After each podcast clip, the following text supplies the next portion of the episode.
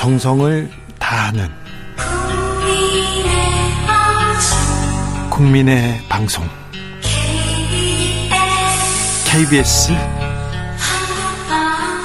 주진우 라이브 그냥 그렇다고요. 뉴스를 향한 진지한 고민 기자들의 수다. 라이브 기자실을 찾은 오늘의 기자는 한결의 오연서 기자입니다. 어서 오세요. 안녕하세요. 뭘로 바쁩니까? 전당대회가 이제 진짜 일주일도 안 남았어요. 그러니까요. 수도권에서 네. 오늘 뭐또 네. 연설회 있었죠? 마지막 합동 연설회 했고요. 이제 네. 8일에 일산에서 전당대회를 치르면 이제 새 당대표가 뽑히게 됩니다. 그렇습니까? 네. 분위기가 어떻습니까? 아, 그 앞두고 이제 그 돌풍을 좀 일으키고 있는 천하람 후보 쪽에서 예. 막판에 이제 또 이제 결선 투표에 진짜 진출을 하기 위해서 네. 이준석 카드를 이제 많이 쓰고 있더라고요. 아, 이준석 전 대표 어제도 여기 와서 그쵸. 아, 네. 어, 뭐 포화를 쏟아내고 가더라고요. 포화를 쏟아냈고 내일은 이준석 대표가 직접 이제 국회 와서 기자회견도 한다고 하고요. 기자회견요? 네. 마지막으로 이제 어떤 지지를 호소하는 그런 내용이 될 것 같고요. 네. 이제 또 안철수 후보 쪽에서는 안철수 후보가 갑자기 네. 입장이 좀 바뀐 것 같아요. 어제부터 이제 내일 모레 지금 얼마 지금 투표가 남지 않았는데 네. 이제서야 네. 이제 대통령실 이거 어, 개입했다, 이거 잘못했다, 이런 얘기 하더라고요. 그렇더라고요. 근데 또 내일 하는 기자회견은 단일화 1주년을 기념하는 기자회견이라고 합니다. 단일화 1주년이요? 네, 윤석열 후보가 이제 다, 대선 후보 때 이제 단일화를 했던 네. 딱 이맘때쯤 했더라고요. 저도 생각해 보니까. 아, 그래서 어, 대선 내 내가 공신이다. 그거를 또 얘기를 하는 기자회견을 한다고 하더라고요. 그래요? 예. 음, 뭐 여러 예, 스탠스를 네. 참 정치인들은 기자회견 좋아해요. 막판에 이제 기자회견을 많이 하는 것 같고 김기현 후보 측은 이제 딱히 이제 기자회견을 예고하고 있지는 않습니다. 그렇습니까? 네. 자, 김기현 땅 얘기는 계속 나와요, 그래도. 네. 민주당에서는 이제 뭐 당내 이제 여러 가지 이슈들이 있다 보니까 이거에 대한 이제 이슈를 이제 바꾸는 용도로 김기현 후보를 타겟으로 하는 역공을 펼치고 있는데요. 네. 오늘 민주당 TF에서 제기한 의혹이 바로 이 개발 특혜 의혹입니다. 네. 교회 지인으로 알려져 있는 그 김 씨 있잖아요. 네. 그 KTX 연결도로 논란이 됐던 그 땅을 판김 네. 씨가 2015년에 어떤 땅을 샀는데 그 땅이 이제 2년 뒤에 도시개발구역으로 지정이 됐다는 거예요. 아, 그래요? 근데 이제 그 시기가 이제 김기현 울산시장이던 시절이었던 거죠. 아, 지인이? 네. 지인인데 아주 가까운 사람인데 그 사람은 땅 샀는데 김기현 울산시장이 봐줬다 이런 의혹을 제기했군요. 네, 어떤 대가성으로 이 이제 개발 특혜 의혹을 제기한 거다 해명을 해라 이렇게 지금 민주당 쪽에서 어, 주장을 하고 있는 겁니다. 네. 또 무슨 얘기했어요? 또 김 후보 이건 이제 황교안 후보 쪽에서도 계속 주장을 하고 있는 건데요. 그 김 씨가 그냥 좀 도와달라는 의미에서 땅을 사달라고 해서 땅을 산 거다라고 이제 김기현 쪽 얘기를 했는데 사실 김 씨가 어느 이제 그 등기부등본을 보면은 경매업, 부동산 업을 하고 있는 업자로 울산에서 많이 유명했던 사람이고 이 사람이랑 그 98년 이전 그러니까 그 KTX 관련된 땅 이전에도 상가 부지를 이제 매입한 그 정황이 있다고 하더라고요. 그 네. 그 사실도 있더라고요. 그러니까 네. 사실 이게 그냥 교회 지인 간의 관계가 아니라 어떤 땅으로 얽혀 있는 그런 그러, 특혜성 관계가 아니냐. 그럼 김기현 후보가 다른 땅도 다른 건물도 샀다는 건가요? 그러니까 다른 땅에 그 다, 른 땅을 사서 거기에 이제 상가를 올려서 예? 뭐 어쨌든 거기서도 이제 수익이 나왔겠죠. 이제 그런 식으로 뭐 이렇게 재산과 관련해서 이 김 씨가 김 후보를 관리를 하는 뭐 그런 관계다라는 부동산 관리인이다 이렇게 예, 얘기했군요. 제기를 하고 있습니다. 네.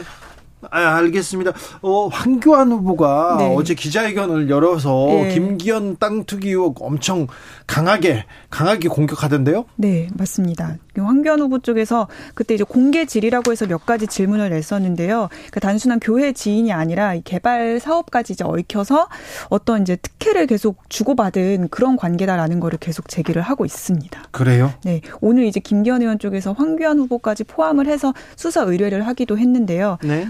그래도 여전히 황교안 후보 쪽에서는 사퇴를 해라 뭐 이런 입장까지 계속 유지를 하고 있습니다. 사퇴하세요. 이렇게 네. 계속요. 사퇴 요정이 됐습니다. 황교안 후보가 아무튼 김기현 후보는 후보 측에서 울산 땅 의혹 제기한 황교안 안철수 후보 수사 의뢰했습니다. 그랬더니 나를 고발하라 이렇게 얘기했죠. 네. 허위 사실 유포 명예훼손 혐의로 양의원 형 황운하 의원도 수사 의뢰했습니까? 맞습니다. 고발을 한 건 아니고 좀 수사해 주세요 이렇게 한 겁니까? 네, 김기현 후보 그 법률 지원단 쪽에서 그 다섯 명 김기현 후보까지 포함해서 수사를 해달라고 의뢰했다. 이제 의뢰한 거죠. 네. 네. 수사 의뢰 네. 수사 의뢰한다고 해서 수사해주지 네. 않지 않았습니까? 기간도 사실 상당히 걸릴 거고요. 전당대회 네. 이후까지. 그리고 이게 잘 보면 의혹도 그 양희원영 후 의원 쪽에서 처음에 제기했던 게 이제 시세 차익이 1,800배 뛰었다 네네. 이렇게 지금 제기를 했잖아요. 딱 이제 그 부분만 수사를 의뢰해달라고 한 상황이거든요. 네. 지금 이제 계속 추가적으로 나오고 있는 특히나 이 김 씨와 관련된 의혹에 대해서는 네. 크게 이제 수사를 해달라고 의뢰를 한 그런 상황은 아닙니다. 알겠습니다. 네. 네. 잘 알겠어요. 그런데 네. 민주당에서 김기현 후보 네. 이렇게 계속 문제 제기하잖아요. 네. 이게 전당대 이당 대표가 되는데 도움이 될까요? 아니면 걸림돌이 될까요? 뭐 일단은 당원 투표 100%라는 점이 좀 중요한 같아요. 네, 당원들한테는 사실 이런 의혹 자체가 크게 이제 왜냐면 일단 윤심 후보로 출발을 했잖아요. 김기현 후보가 네. 뭐 이렇게 땅 뭐 투기 의혹 이런 거 나온다고 하더라도 네. 뭐 윤심에서 이제 윤심을 이제 못 받게 되거나 뭐 이런 상황은 사실 아닌 거잖아요. 네. 그 핵심은 아니라는 생각이 좀 당원들한테는 많이 있는 것 같습니다. 오히려 뭐, 이제 당의 이제 다른 의원들이 네. 이게 이제 총선까지 리스크로 작용을 할 수 있다는 그런 부담을 갖고 있는 거죠. 오현석 기자님, 네. 전당대회 네. 결선 갑니까? 어떻게 보십니까? 저도 그게 자, 지금 현장에 있는 기자들은 네. 어떻게 보고 있습니까? 사실 뭐 저 개인적인 입장에서 저 가끔 이제 자 개인적으로 내기도 하고 이렇게 하는데 네. 결선 투표로 갈 것 같거든요. 왜냐하면 그래요? 김기현 후보는 처음부터 이렇게 압도적인 후보도 아니었고 막판까지 이렇게 민주당 공세까지 받을 정도로 압도적인 좀, 지원을 네. 받고 있고 그리고 당협 위원장들 현역 의원들 이렇게 또 동원되는 사람들 조직표는 뭐 압도적이라고 하는데 네. 결선 투표 갈 것 같습니까? 사실 뭐 예, 그런 이제 조직표는 많이 이제 뭘 고 있지만 어 여론조사에서도 사실 그거에 비해서는 그렇게 높은 결과 나오는 것 같아 보이진 않고요. 알겠습니다. 예. 네. 여러 당내 우려들도 많이 있고요. 저희가 자세히 또 이렇게 분석해 보고요. 취재해 보게해서 봐서 알려드리겠습니다. 마지막으로 만나볼 얘기는 뭘까요? 네, 선거제 개혁을 좀 오랜만에 해보려고 하는데요. 선거제도 개혁을 하기는 한답니까? 국회에서 지금 여기 연구하고 있습니까? 지금 다 해, 외국에 가가지고 네. 지금 다 뭐 외유 같다 이런 얘기 나오던데요. 사실 그 선거계 선거제도 개혁 특위에 있는 의원들도 서로 다른 이야기 이야기들을 좀 하고 있어서 이게 좀 추진이 될까라는 생각은 현장 기자로서도 하고 있는데요. 국회의장이 좀 예, 예. 강하게 드라이브를 걸면서 네. 음, 지난주에 이제 비례대표 의원 정수 50명 확대 의견을 국회의장 자문위에서 이제 냈기 때문에 결국에 이제 비례성과 다양성 확대를 위한 이제 비례 이제 제도 개선 쪽으로 이제 초점이 맞춰지지 않을까라는 생각이 들고 있습니다. 국회의원들이 특권 누리는 권한이 너무 많아서 이 권한을 좀 내려놔야 된다. 돈도 너무 많이 받아간다. 일도 안 하면서 가져간다. 이런 국민들의 인식이 있지 않습니까? 그런데 계속해서 의원수 확대돼야 된다 이렇게 주장하는 이유는 뭡니까? 네, 사실 국민 여론은 그렇게 안 좋은 상황인 건 맞는데요. 결국에는 이 거대 양당 체제가 지금 선거제도 개혁의 가장 핵심인 거잖아요. 네. 물론 뭐 중대 선거구제라든지 여러 이제 대안들을 통해서 한 선거구에서 뭐 3명에서 5명까지 뽑자 뭐 이런 내용들도 계속 거론이 되고 있긴 하지만 결국에는 비례대표 의원 정수를 대폭 늘리지 않는다면 양당 후보가 또 그 안에서 이제 어, 이렇게 주고받는, 그러니까 다 이제 의석수를 다 그냥 잡아가는 뭐 그런 방식으로 될 수 있다는 우려들이 있기 때문에 그래서 이제 그 비례 의원 정수 확대라는 얘기가 계속 나오고 있는 거고요.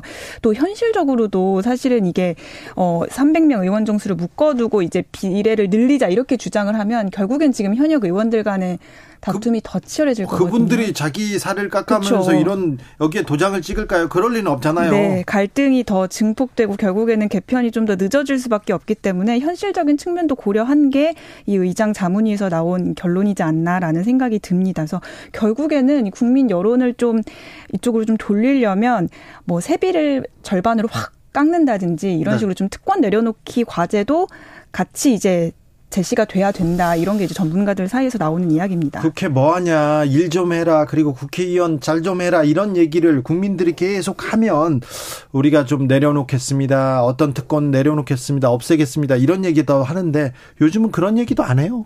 음, 당, 당장은 일단 여야가 서로 다른 이제 이슈들에 지금 예. 매몰되어 있는 상태이기 때문에 많이 나오진 않는데 제가 출입하고 있는 국민의힘에서는 사실 별로 이렇게 여론이 좋진 않습니다. 네 관심도 없고요. 네.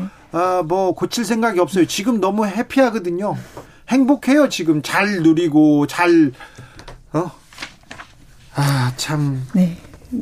이 문제는 정말 정치 개혁, 이 선거 개혁 문제는 굉장히 중요한 문제인데 문제인데 중요도에 비해서 국민들의 관심사를 일부러 관심을 만들지 않는 것도 있어요.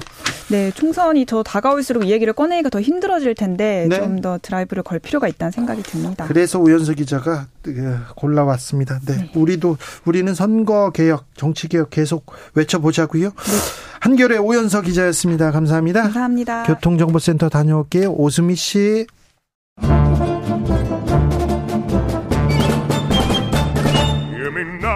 여기도 뉴스 저기도 뉴스 빡빡한 시사 뉴스 속에서 가슴이 답답할 때 뇌 휴식을 드리는 시간입니다. 오늘도 맛있는 책을 만나 보겠습니다. 책의 맛. 김갑수 평론가 어서 오세요. 네, 안녕하세요. 정선태 교수님 어서 오세요. 네, 안녕하세요. 네, 잘 계시죠? 힘듭니다. 네, 표정이 좋지 않으시네. 네, 또 다시 불면의 밤이 찾아왔습니다. 네. 음. 정선태 교수가 올, 아, 저 작년에 네. 저한테 그 얘기를 하더라고. 나는 다시는 정치 뉴스는 안 본다. 네. 시사에 관련돼서 완벽하게 관심을 끊겠다. 네. 그러더니 요즘 자꾸 보게 된대요. 그래요? 그 정치 스트레스, 시사 스트레스 때문에 지금 잠을 못 이루십니까? 그렇게 됐어요. 며칠 전부터. 혹시 사랑 때문은 아니시고요? 네, 네. 그럴 리가. 네? 아, 그렇다면 또 응원해 드리려고 그랬죠. 네. 그런데요. 네. 그래서 오늘 책 얘기하기 전에 네. 어제가 3일절이었잖아요. 네.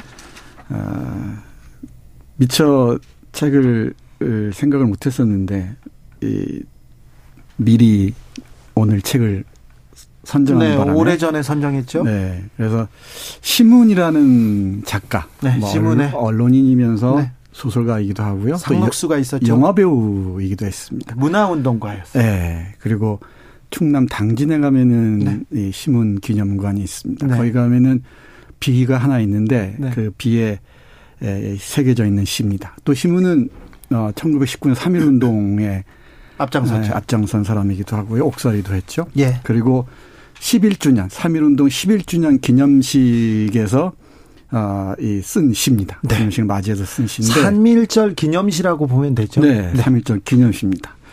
해방을 보지 못하고 죽었죠. 36년에. 그 3.1절을 어, 보내면서 이 시가 어, 제 머릿속에 떠나지, 떠나지 않았습니다. 네. 많은 분들이 아실 텐데 읽어보겠습니다. 이 목이 메어서 제대로 읽을지 모르겠습니다. 그날이 오면, 그날이 오면, 그날이 오면은 삼각산이 일어나 더덩실 춤이라도 추고 한강물이 뒤집혀 용수숨칠 그날이 이 목숨이 끊치기 전에 와주기만 하량이면 나는 밤하늘에 나르는 까마귀와 같이 종로의 인경을 머리로 들이받아 울리오리다. 두개골은 깨어져 산산조각이 나도 기뻐서 죽사오매 오히려 무슨 한이 남으오리까.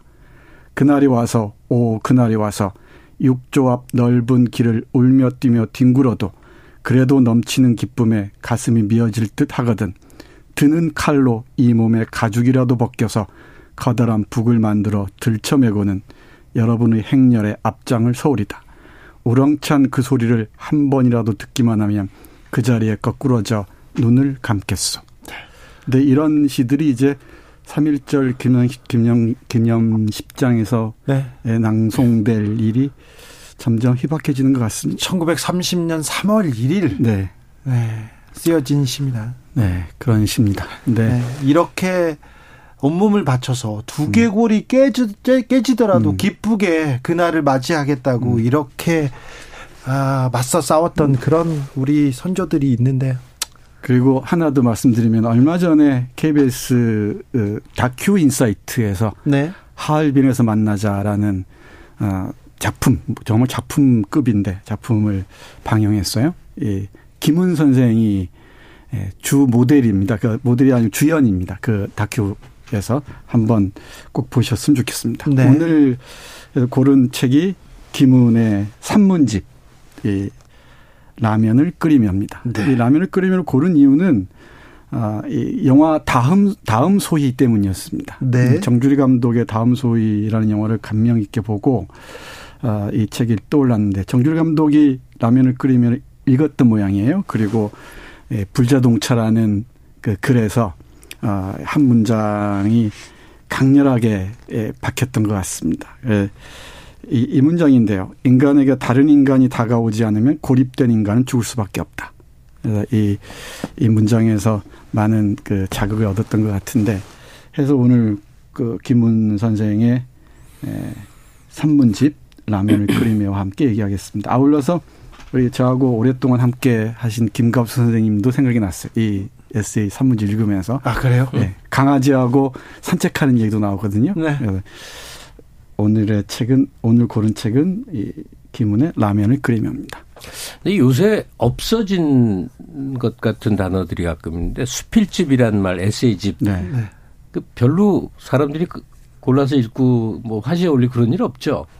요즘은 화제가 되지 않습니다. 네. 네. 문필가라는 표현도 잘 안 쓰고요. 예. 근데 이제 지난 시절에는 좀 어떤 사람의 속마음이 그대로 드러난 창작이 아닌 그 에세이들에 참 열광하고 그랬어요. 네. 대표적인 게 좀 있지만 그래도 단 한 사람을 꼽는 데면 역시 박완서 선생 같아요. 네. 음. 꼴찌에게 보내는 갈채. 네. 아마 그 당시 학생 세대 중에 안 읽은 사람이 드물 거예요. 음. 모두가 보는 음. 그런 음. 책이고 박완 선생 가슴 속에 있는 생각을 그왜 이 형제 자매들이 이렇게 나누는 것 같은 기분이 이제 에세이집이 그런 거잖아요 역할이 음. 창작하고 달라서. 근데 그리고 세월이 좀 지난 다음에 뭐그 못지않다고 표현하면 좀 그런데 하여튼 못지않게 많이 사람들 입에 오르내린 게 바로 소설가 김훈의 밥벌이의 지겨움이라는 네. 이제 에세이예요. 네. 이게 좀 세월 지난 다음에 어, 다른 작품도 몇 개 보태져서 나온 게 지금 오늘 정선태 교수가 추천하는 라면을 끓이며라는 책이에요. 음. 예. 이게 김훈 선생은 이제 48년생이니까 연배가 좀 있고 또 기자이면서 현역 기자이면서 작가로 오랜 세월 살아온 그 이력이 바탕이 됐는데 이제 네. 뭐 남한산성 등등 유명작 때문에 뭐 대부분의 한국인이 다 아는 존재잖아요. 네. 이분이 겪어왔던 그 우리 우리네 지난 몇십 년 동안 삶의 속살이라고 그럴까? 네. 이걸 그냥 특유의 그 김은 필체는 사람마다 표현이 다르기 저는 맛있는 필체라고 표현하는데 음. 아주 맛있게 맛있게 써내려간 그런 얘기여서요. 음. 지난 날을 뭐 들여다보는 게 요즘은 드라마도 많이 있고 소설도 있고 영화도 있지만 이렇게 직접적으로 자기 체험을 어, 하나하나 이렇게 써내려간 음. 이런 글이 주는 감동이 참 큽니다. 음. 기분은 이 작가이기 전에 뭐 산문작가 작가이긴 하지만은 소설가이기 전에 산문가였어 에세이스트였죠. 네. 문화부 기자로서 문학 기자로 네. 워낙 유명했죠. 워낙 오랫동안 네. 활동하셨죠. 풍경과 상처라는 뭐 거의 고전급의 산문집도 있고요. 네. 제가 거의 김훈의 그 산문집을 갖고 있는데 그 에센스들을 모아놓은 게 라면을 끓이면가 아닌가 싶어요. 네. 네. 여기에 기가 막힌 문장들이 많이 있습니다. 뭐. 기문은 문장으로 읽는다 이런 분들이 그렇죠. 많이 있습니다. 네. 그러니까 또 문장을 조금 보고 와서 얘기를 네. 나눠볼까요? 문장의 맛이 대단합니다. 네. 밥, 돈, 뭐 몸, 길, 글 이런 그 파트로 나눠져 있는데요. 네. 그 중에 그 손 부분에서 네. 손 부분에서 그 우리 뭐랄까요? 어, 삶과 일상이 어떻게 만나는가 네. 그걸 보여주는 문장이 있어서 골랐습니다. 우리 네. 김갑수 선생님이 에, 에, 일상을 보내는 가장 그 중요한 귀한 시간이 강아지하고 산책하는 거잖아요. 네. 손 일에 없어요, 일상. 네, 손 일에 보면은 이런 글이 있습니다. 네. 이런 문장이 있습니다. 개를 데리고 산보를 할 때 나는 개다리의 움직임에서 동물적인 삶의 느낌, 기쁨을 느낀다. 개다리가 땅 위에서 걸어갈 때 개다리는 땅과 완벽한 교감을 이룬다. 개의 몸을 앞으로 나아가게 하는 것은 다리가 땅을 밀어내는 저항이다. 개의 몸 속에 닿는 이 저항이 개를 달리게 하는데 이 저항이야말로 개의 살아 있습니다. 개 한 마리가 이 세상의 길 위를 달릴 때 이 세상에는 놀라운 축제가 벌어지고 있는 것이다. 어떻습니까? 좀 네. 비슷합니까? 이 저항이 대지에 대지를 박차는 그 저항이 개를 살아있게 하고 그 저항하는 모습을 보면서 이 개를 데리고 산책하는 이 저자도 생명의 기쁨을 느낀다고 하네요. 음. 어, 어떻게 김갑수 선생님은 어떻게 표현했을까 이런 생각도 하고요. 저도 한 기절을 읽어볼까요? 네네. 라면을 끓이며 그 표제가 된 그 에세이 중에 한 대목 그냥 음. 사실 여기는 따로 고를 데가 없어요. 다 음. 그냥 고르게 네. 아, 맛은 화학적 실체라기보다는 정서적 현상, 아, 현상이다. 맛은 우리가 그것을 입안에서 누리고 있을 때만 유효한 현실이다. 그 외 모든 시간 속에서 맛은 그리움으로 변해서 사람들의 뼈와 살과 정서의 깊은 곳에서 태아처럼 잠들어 있다. 맛은 추억이나 결핍으로 존재한다. 시장기는 얼마나 많은 추억을 환기시키는가. 그 영육, 그 복합체는 유년의 천막 학교에서 미군들한테 얻어먹은 레이션의 맛까지 흔들어 깨운다. 궁상 맞던 시절의 추억을 자꾸 라면을 먹는 이 네. 작가 김훈은 자꾸 네. 떠올려요. 음. 라면 얘기를요. 아, 김훈 선생이 시사저널 편집국장이었어요. 맞아요. 아, 네. 네. 거기에 중간에 이문재 시인이 문화부장. 네, 이문재. 네. 저도 저 이제 들어갔는데 김훈 선생님이 저처럼 생긴 사람은 별로 안 좋아합니다. 자유분방하고 하, 너같이 머리 이렇게 스타일한 남자를 데려올까봐 사위로 사위감으로 데려올까봐 겁이 난다. 저한테는 그렇게 말씀하셨는데. 정치적으로도 굉장히 보수적인 인물이죠. 아니, 보수적이에요. 네. 그래가지고 저는 네. 그 얘기는 우리가 나중에 하겠습니다. 음. 그래서 라면 얘기를 음. 많이 했어요. 음. 사석에서 이렇게 하면 어, 음. 라면 얘기를 가지고 아까 그 공상 맞은 삶 얘기를 한다고 하는데 그러면 또 조용히 앉아 있던 이문재 시인이 또 라면에 대해서 음. 얘기합니다. 이문재 시인이 라면에 대해서 쓴 음. 산문 제가 짧게 한번 읽겠습니다. 네. 어, 보통 이분은 그 환경, 녹색 이렇게 사랑하시는 분인데 그래서 매생이국 그리고 어, 전어, 송이 이런 거 복국 얘기를 음. 많이 하세요. 그런데 라면 글을 많이 쓰셨어요. 그런데 라면을 끓이면서 도시인들은 저마다 자기 자신으로 돌아간다. 물의 양을 맞추면서 면의 상태를 살피면서 자기만의 방식으로 계란을 깨 넣으면서 도시인들은 회심의 미소를 짓는다. 우리 도시인들이 언제 어디에서 또 누구 앞에서 저토록 강하게 자기 자신을 주장하고 표현하고 또 실현한단 말인가? 누가 라면을 함부로 말하는가 중에 한 부분이었습니다. 음. 아니 근데 네. 지금 이 에세이 읽으면 네.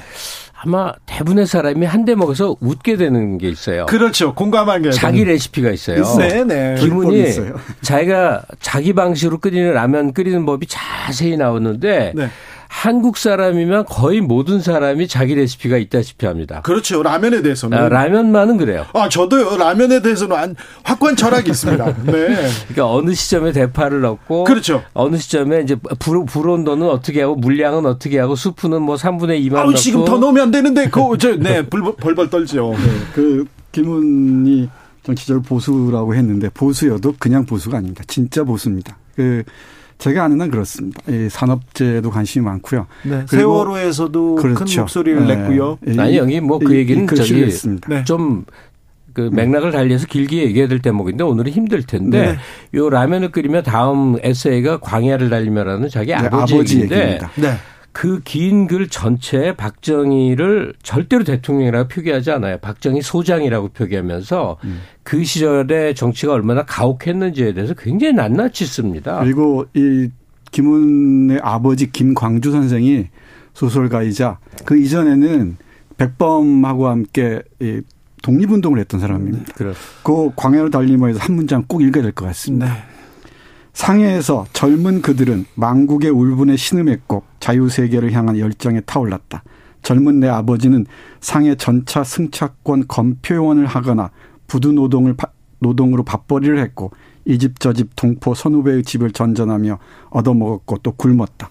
그는 가리방 등사기 한 대를 장만해서 문학, 연극, 영화 지망생들을 모아 동인지를 발행했다. 그는 상해 시절을 회고하면서 다음과 같은 문장을 남겼다. 조국이란 것이 우리에게 그리 매력적인 존재가 아니었다. 으스러지게 부둥켜 안아보고 싶고 그 품에 안기고 싶은 조국이지만 우리에게 몸부림만 치게 하고 일경의 칼자루 밑에 찍소리도 못하는 조국. 네.